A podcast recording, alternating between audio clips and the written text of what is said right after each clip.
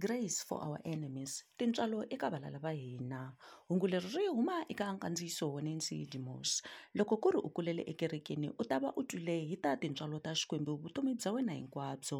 Kambe kahlekahle tintswalo i yini? Emalembeni lama hundzeke ndzi twe xifaniso lexi ndzi xi kumeke xi pfuna swinene. Anakanya hi tatana loyi a kumeke leswaku n'wana wa yena u dlayiwile ivi a landza mudlayi loyi kutani a n'wi dlaya. Sweswo hi swi vitana ku rihisela ematshan'wini ya sweswo anakanya leswaku tata wa mufana loyi u bele maphorisa riqingho kutani loyi a nga ni nandzu a khomiwa a tengisiwa a voniwa nandzu ni ku xupuriwa. Hi ta vitana sweswo vululami kambe a hi nge tatana u kombele muavanyisi leswaku vutomi bya wanuna loyi a nga ni nandzu byi ponisiwa. Sweswo i tintswalo.